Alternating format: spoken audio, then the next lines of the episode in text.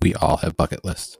As a lifelong sports fan, mine is full of tons of different sporting events and venues, from the NBA, NFL, Olympics, and beyond. However, my greatest bucket list item is something I want to share with the world and fans like me. What if you could attend a home college football game for all 130 and counting FBS programs? Seems crazy, right? Join me, your host, Bobby Wilson, as I take you along for the ride to see all the FBS venues and more. This is the TNT College Football Podcast. Hello, everyone. Welcome to the very next episode of the TNT College Football Podcast. I am your host, Bobby Wilson. Really, really excited to be back on the show and talk about an amazing week one that is still going on at this time.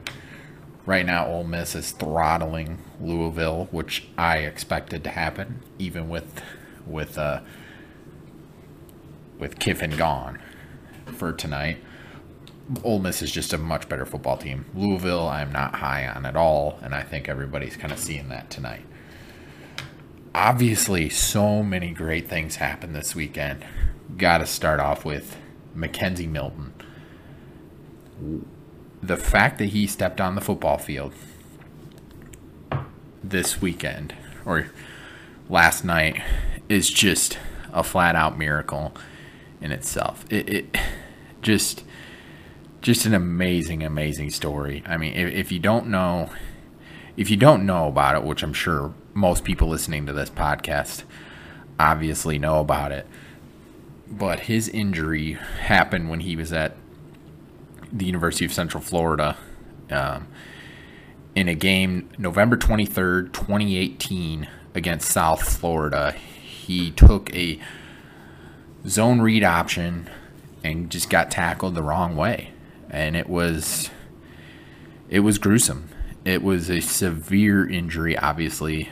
His leg and knee, um, major, major issues. And from the things that I've read and heard, is the UFC training, UCF, not UFC, UCF training staff deserves a ton of credit for saving McKenzie Milton's leg. I mean, it, it, it, the injury was so bad that they were worried about it having to be amputated.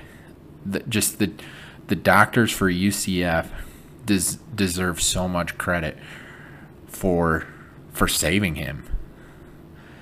Basically, he suffered a knee dislocation.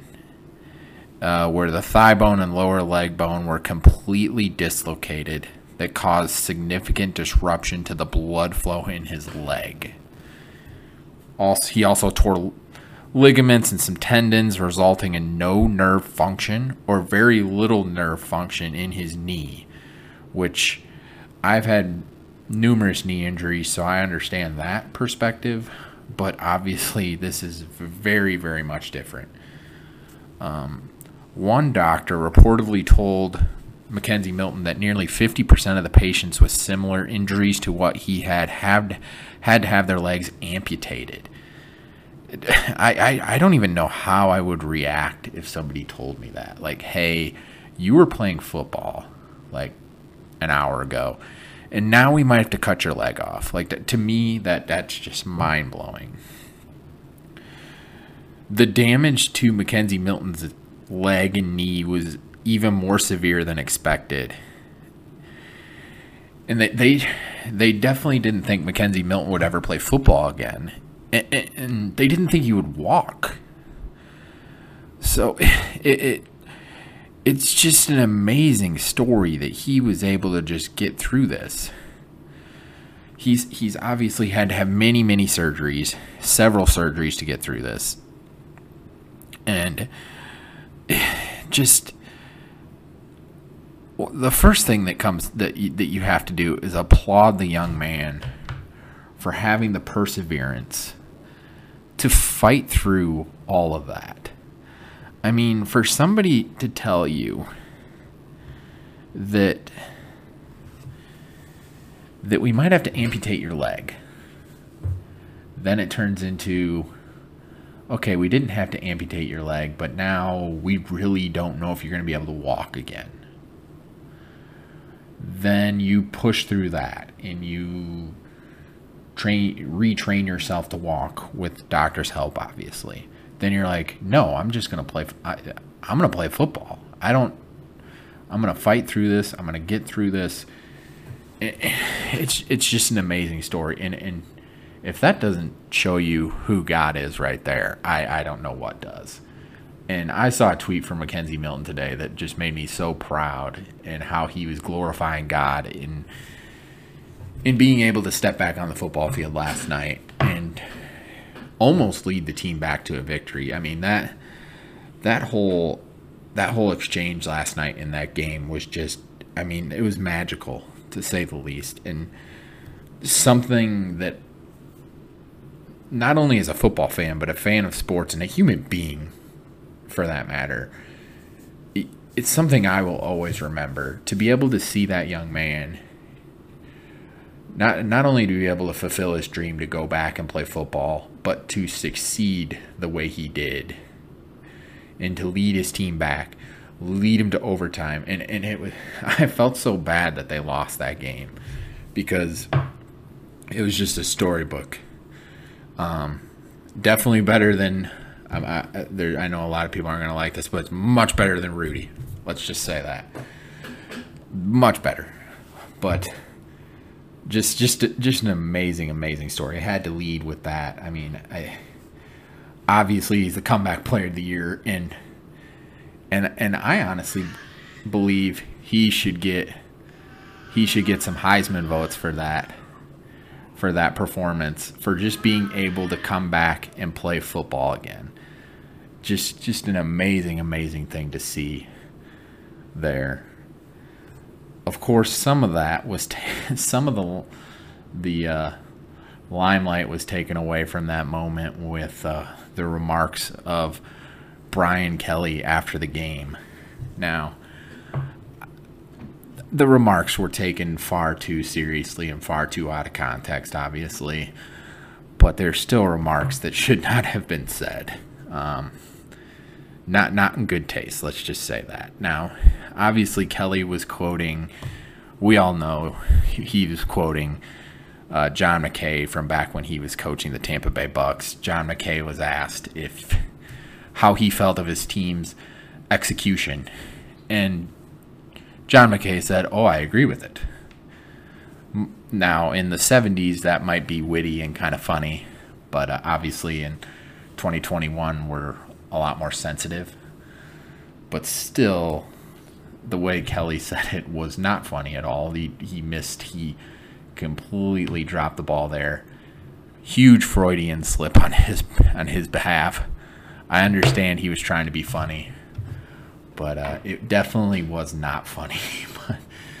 I remember when I saw that live, I literally said to myself, "Did he really say that?" And I'm like, well, it'll be on Twitter in 30 seconds, and by golly, it was, and it was, it was uh, head scratching to say the least. Um, Brian Kelly was a coach at Grand Valley State, obviously for a long time. I obviously have shared my story of my time at Grand Valley State, so um, just just an interesting. Uh, paths we've crossed from that perspective. Another huge, huge story that's dropped over the past couple days and then today obviously has to do with UConn football. And with my partnership with Sidelines UConn, this has uh, been something I've been following quite closely. Um, the whole, obviously, them losing to UConn or losing to Holy Cross is uh, was not good the way they lost that game, not good. They, they it was ugly to say the least. Um, it's obviously going to be a difficult year for the Huskies, and Randy Edsall announced yesterday that he was going to retire at the end of the season, which, which I think from the career he's had, his first tenure at UConn, he de- he he deserved I believe he deserves the opportunity to leave at his own terms, but he he did bail on them right after they played in the Fiesta Bowl, like literally right after. So I mean, it was kind of one of those. Hey, this was fun. I'm going to greener pastures, quote unquote. Um,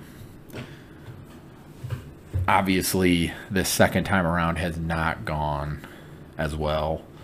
Um, he obviously had a mess to clean up, and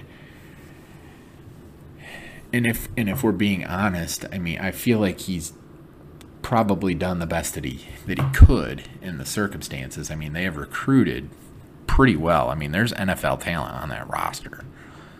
Um, so I mean, he's recruited well. He's done what he's what I feel he should do. Um, it it just isn't enough right now, and we've kind of seen that. Uh, after losing to Holy Cross, obviously, you can kind of see the writing was on the wall. So then today, he just flat out says that he's stepping down, resigning, however you want to take it. Um,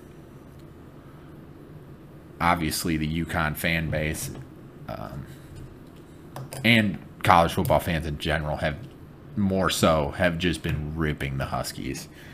And it's been kind of sad to see on Twitter because with my partnership with Sidelines UConn, I have um, grown to, to to know some of the people in the fan base, and they're very, very passionate fans, good fans, knowledgeable fans, passionate people who love and support their team.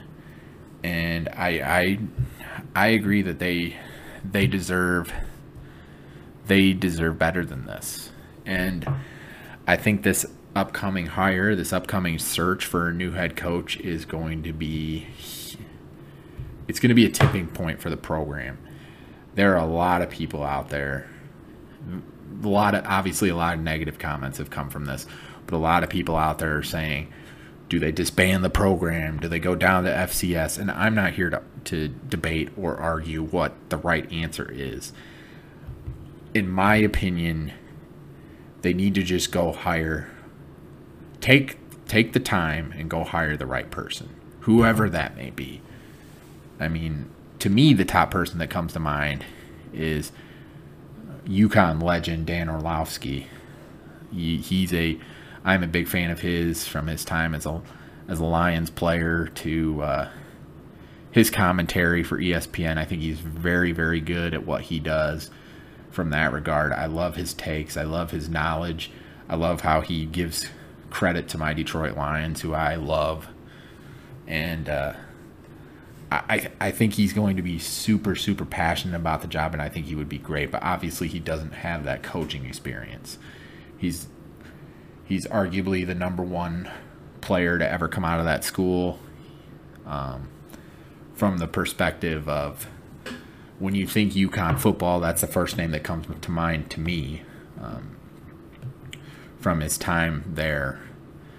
So, I mean, for me, that's the first person that comes to mind for me. But obviously, like I said, he doesn't have that any coaching experience.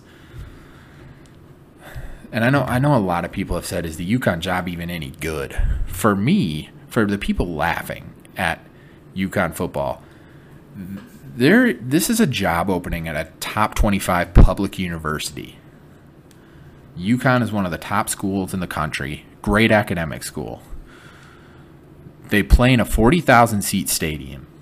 They have great facilities. And the coach will get paid over a million dollars a year. I don't I don't see how there there wouldn't be huge interest in this job.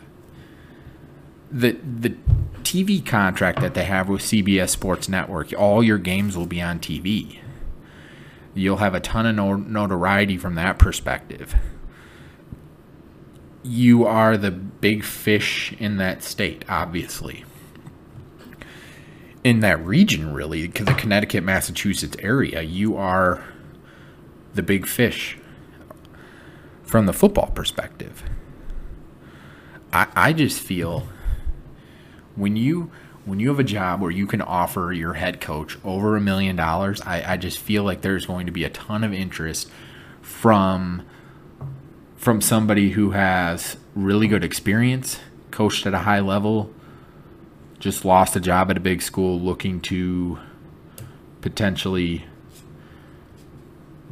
potentially get that job and move up again. I don't feel like that's the way that UConn should go with this hire. I feel like they need to get somebody who is going to stay there for a little while. I think that's important. That's why I think maybe you go get maybe a younger guy who's going to bring a ton of fire to that program and build it up the way that it should be built. Um, like I said before, like they're having that stadium, the facilities that they have, being the university that UConn is. I mean, I just feel like there's there's way too much good as a selling point to a coach to a good coach that would want that job. I just feel like there's too much there for somebody not to want that job. And for the fan base sake that I've grown to enjoy, they they deserve it. Like I said, this is a very passionate fan base, very knowledgeable fan base, and these peop- these people that support the Huskies deserve it. Next, I want to talk about my two favorite teams the University of Michigan and Coastal Carolina. Um, obviously, Coastal Carolina played uh, Thursday night. Um, much different opponent than uh, obviously playing the Citadel. Um, left. I mean, it, Coastal did what they were supposed to do. Let's just let's just call it what it is. They they were did what they were supposed to do. They took care of business, and, and they looked damn good doing it. Really, I mean, they played they played some really really good football in the first half. There, they they went in to halftime up thirty one to nothing. I mean, it it could have been a lot worse. I mean, then they came out scored right away out, out of the gate after halftime. Then they pulled then they pulled the starters really, and. uh cruise from there, 152 to 14. I was really, really happy watching them play. Um, it, it's going to be really, really fun to see them play Friday night at Brooks Stadium in Conway, South Carolina, against the University of Kansas. Kansas coming off a win. 677 days between wins for the University of Kansas. Congratulations, Kansas Jayhawk football fans. Much deserved.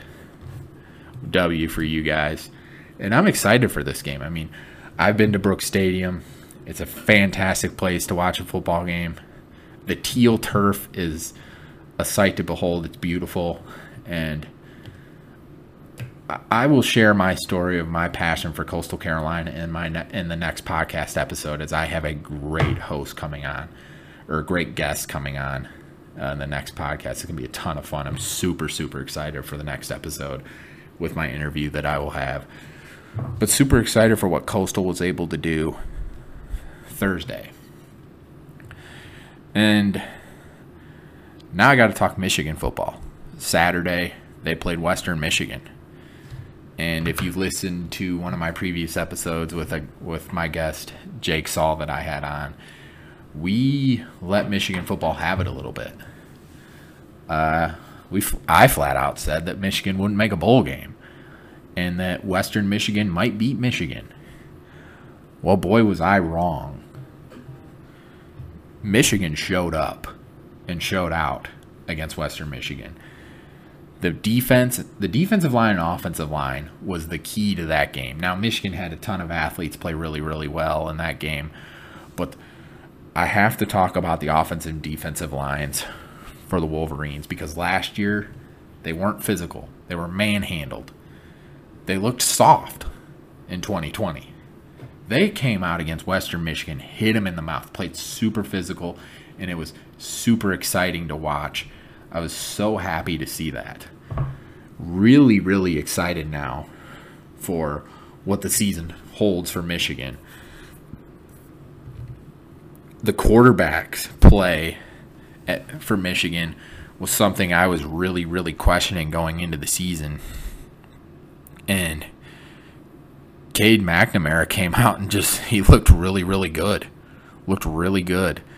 And then J.J. McCarthy, who I actually thought was going to win the job, came came in later in the game and looked like the All American that the high school All American that he is. I mean, the future is bright at the quarterback position. It looks like, and as good as Cade McNamara played, I'm sure we've all seen the J.J. McCarthy touchdown pass that he threw, where he threw it across his body across the field, and it was just one of the most beautiful passes you'll ever see. I mean.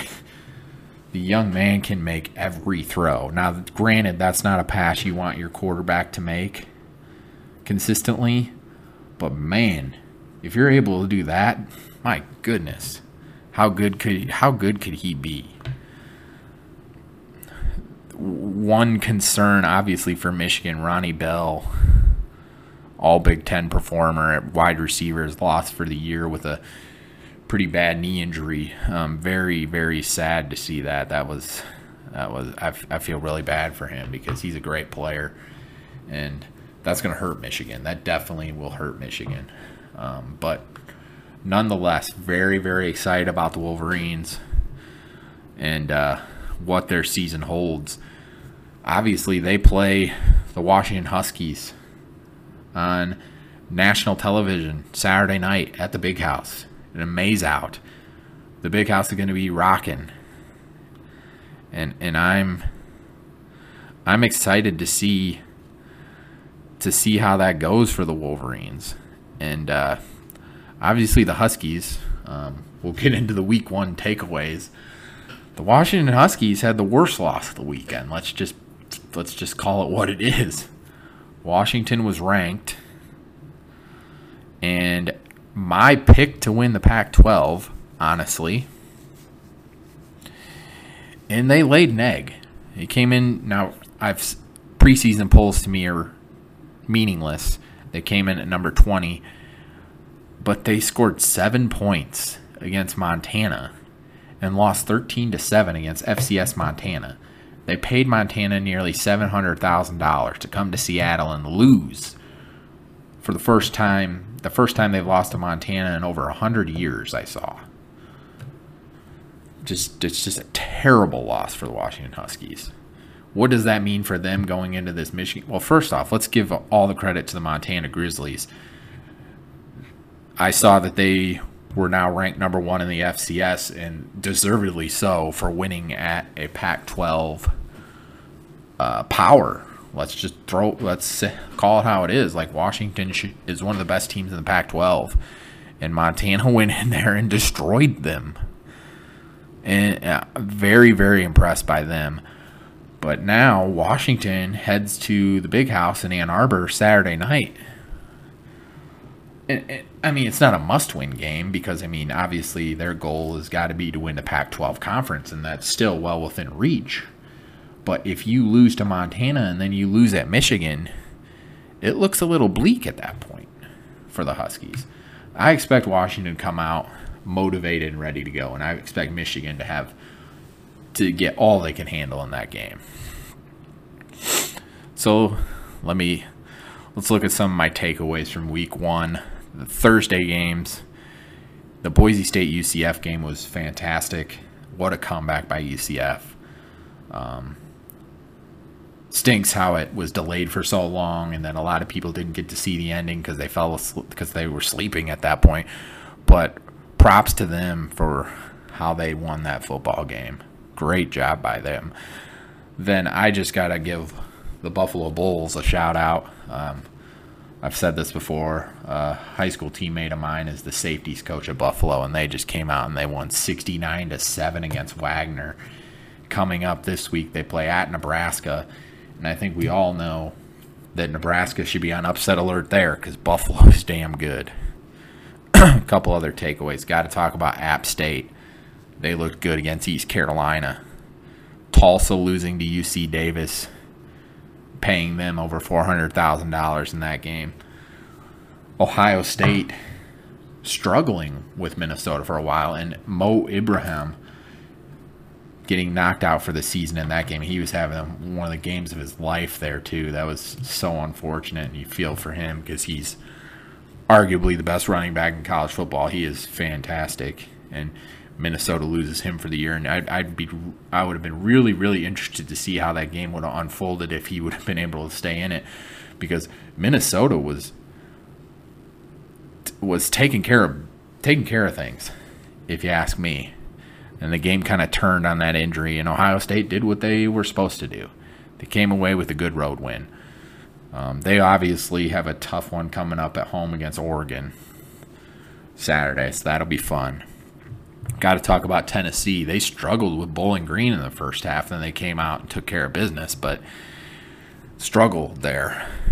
Got to give Eastern Washington a ton of credit, winning at UNLV in double overtime, getting a good payday, and winning. Good for them. Obviously, got to talk about Friday. Virginia Tech against North Carolina. Sam Howell was my Heisman leading leading up to the game. He was my Heisman leader. I picked him to be the preseason Heisman trophy winner. And he and the Tar Heels came out and laid a laid an egg. Just call it how it is. All the credit in the world goes to Virginia Tech, though. They showed up and they played fantastic. The Virginia Tech defense was unbelievable in that game. Unbelievable. Held Sam Howell to 17 for 32 for 208 yards, one touchdown, and three picks. Like that, just amazing.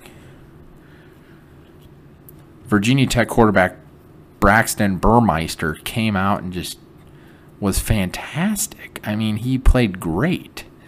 Really, really impressed by how he played how he played.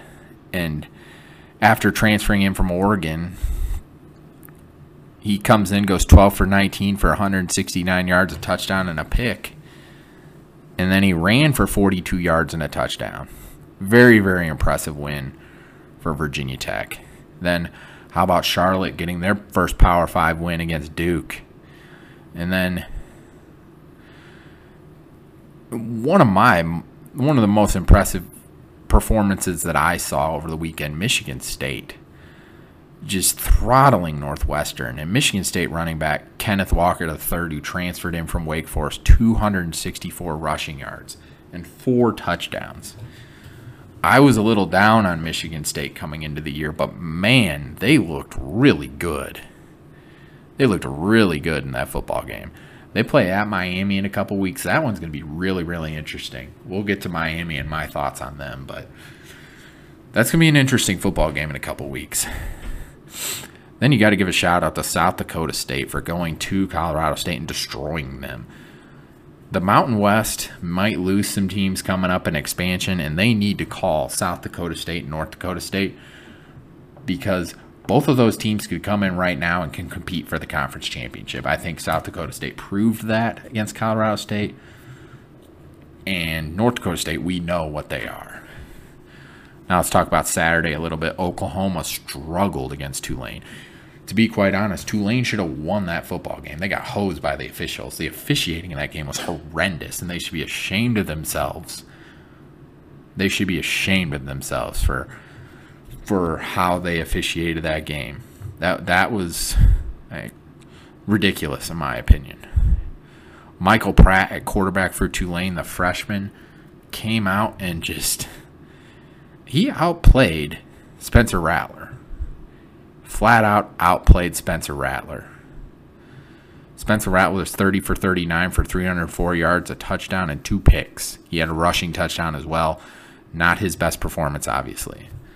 Got to talk about Penn State going to Wisconsin, taking care of business. That was a defensive battle, but Penn State made all the plays when they had to, and they looked good. I got to give a shout out to Kansas State for how they performed against Stanford. Like Stanford did, it wasn't even a game. It wasn't even a game. Oregon struggled with Fresno State. I watched Fresno State the week before the whole game against UConn, and I said going into that game that Fresno State had a shot. And until the, the like Oregon won that game at the very very end. I mean that they they tied the game up with 741 to go and then they took the lead with 257 to go like oregon was in a battle there now we got to talk about alabama I'm gonna say this. In I I had Alabama in the preseason going undefeated and winning the national title. They're even better than I thought they were. They're even better than going undefeated and winning the national title. I, I don't even think that anyone is close. I it was right now. Now, granted, there's a long season. Don't want to overreact to one game. But I mean, how good was Bryce Young in that football game? Comes out and throws for 344 yards and four touchdowns. the young man is going to be unbelievable. Now, Miami obviously did not look good. Now, is that because they're playing against Alabama? Or is it because they're overrated? Probably a little of both, but time will tell. Then you got to talk about Iowa and Indiana. Iowa just I mean that the, I had Indiana being the team that could compete with Ohio State in the Big 10 East. Michael Penix Jr. was terrible. You got to give a shout out to DB Riley Moss who had two pick sixes in that game. That that that right there. I mean, that's amazing. Two pick sixes. Iowa much better than we thought. Indiana nowhere near as good as we thought. And Iowa Iowa State is going to be interesting this Saturday. Cuz Iowa State struggled against Northern Iowa. Only won 16 to 10. So they better show up when they play the Hawkeyes this weekend. Got to talk about Texas against Louisiana. Took some uh, took some flack for this on social media because I said Louisiana was going to win by two touchdowns. Boy, did I get that wrong. Texas showed up and showed out. Way to go, Longhorns. Probably the best performance of the week, of the weekend. If not, it's 1A, 1B with UCLA. Um, a lot of the other games in in the midday slate went as expected. Obviously, got to talk Georgia Clemson. It was difficult to watch at times. Um, Georgia and Clemson's defenses obviously are top notch. Both teams got to find an offense. Both teams got to find quarterback play.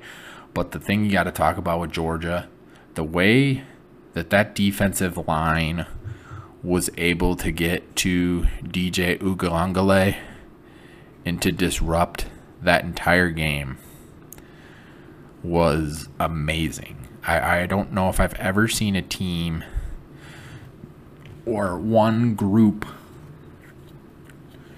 cause so much havoc in a football game. They had seven sacks, eight tackles for loss. I mean, it was it was a sight to behold.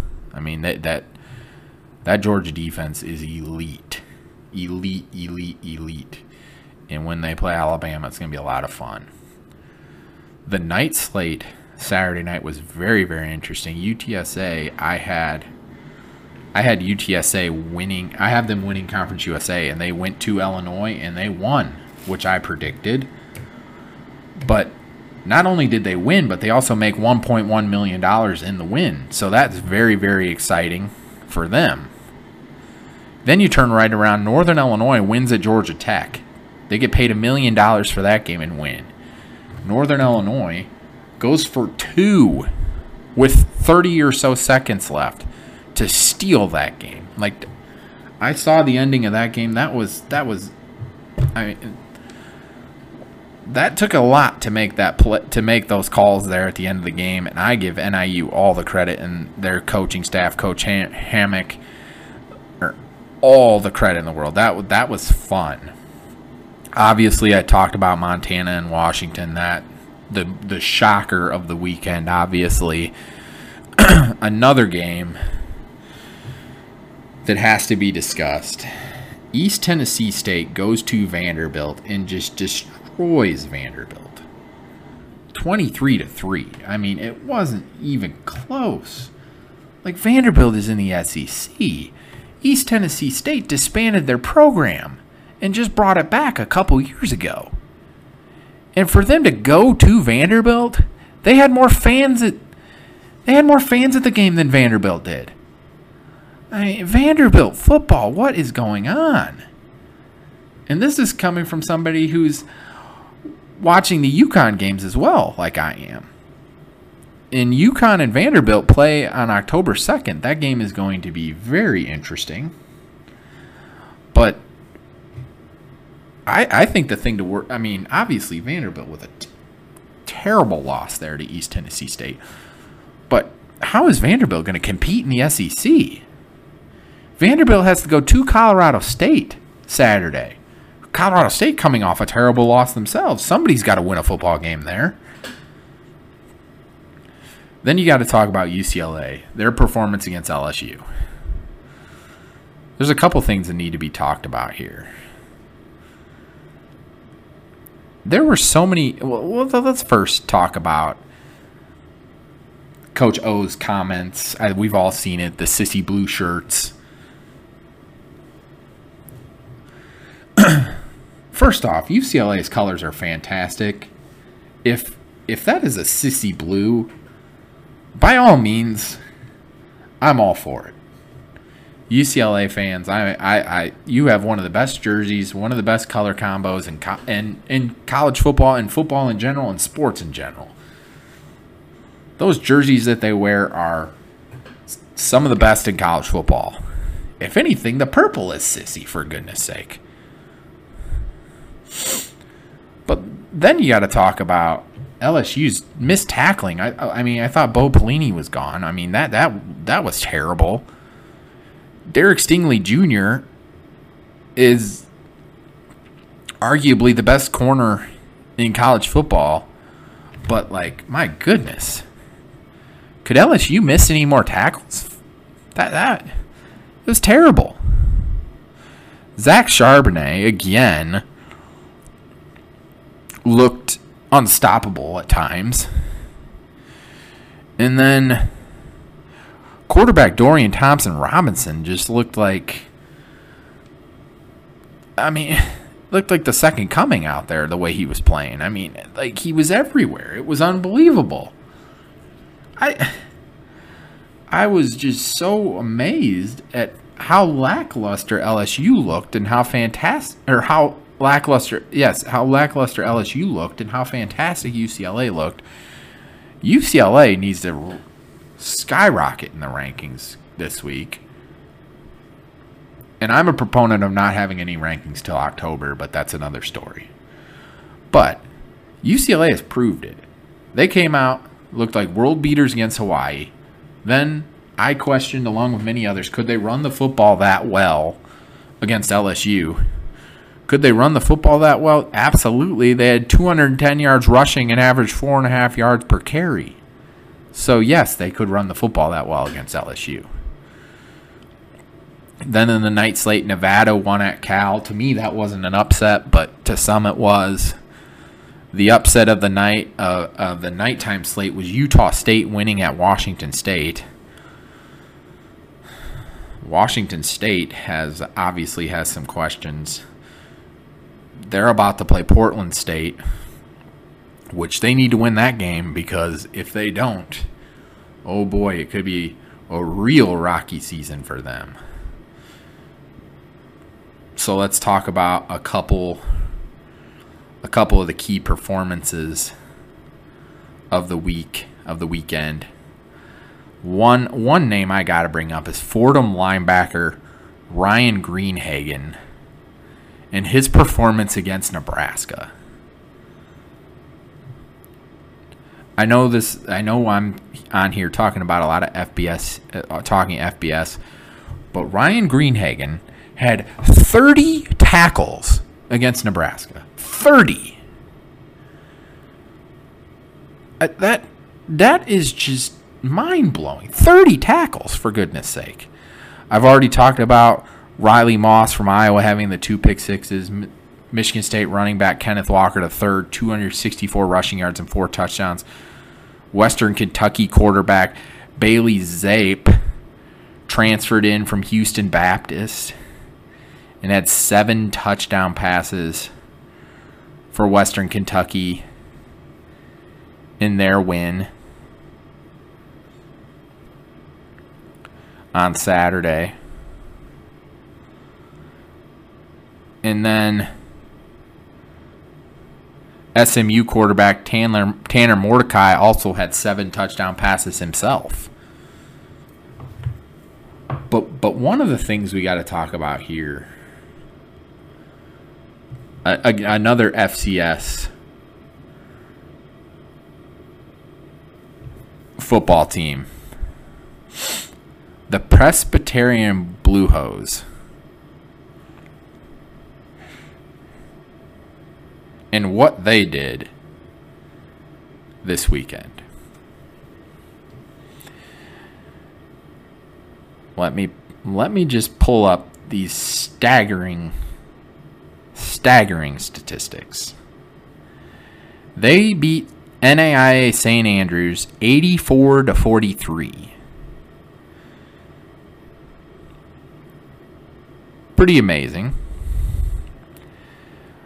Presbyterian quarterback Ren Hefley threw for 10 touchdown passes. 10. Absolutely staggering. He also had 538 yards passing. Now, I think people are wondering, like, and some people probably heard this story. They hired their new head coach this year is Kevin Kelly, and they hired Kevin Kelly from uh, Pulaski Academy, which I believe is in te- it's in it's in Arkansas, Little Rock, Arkansas.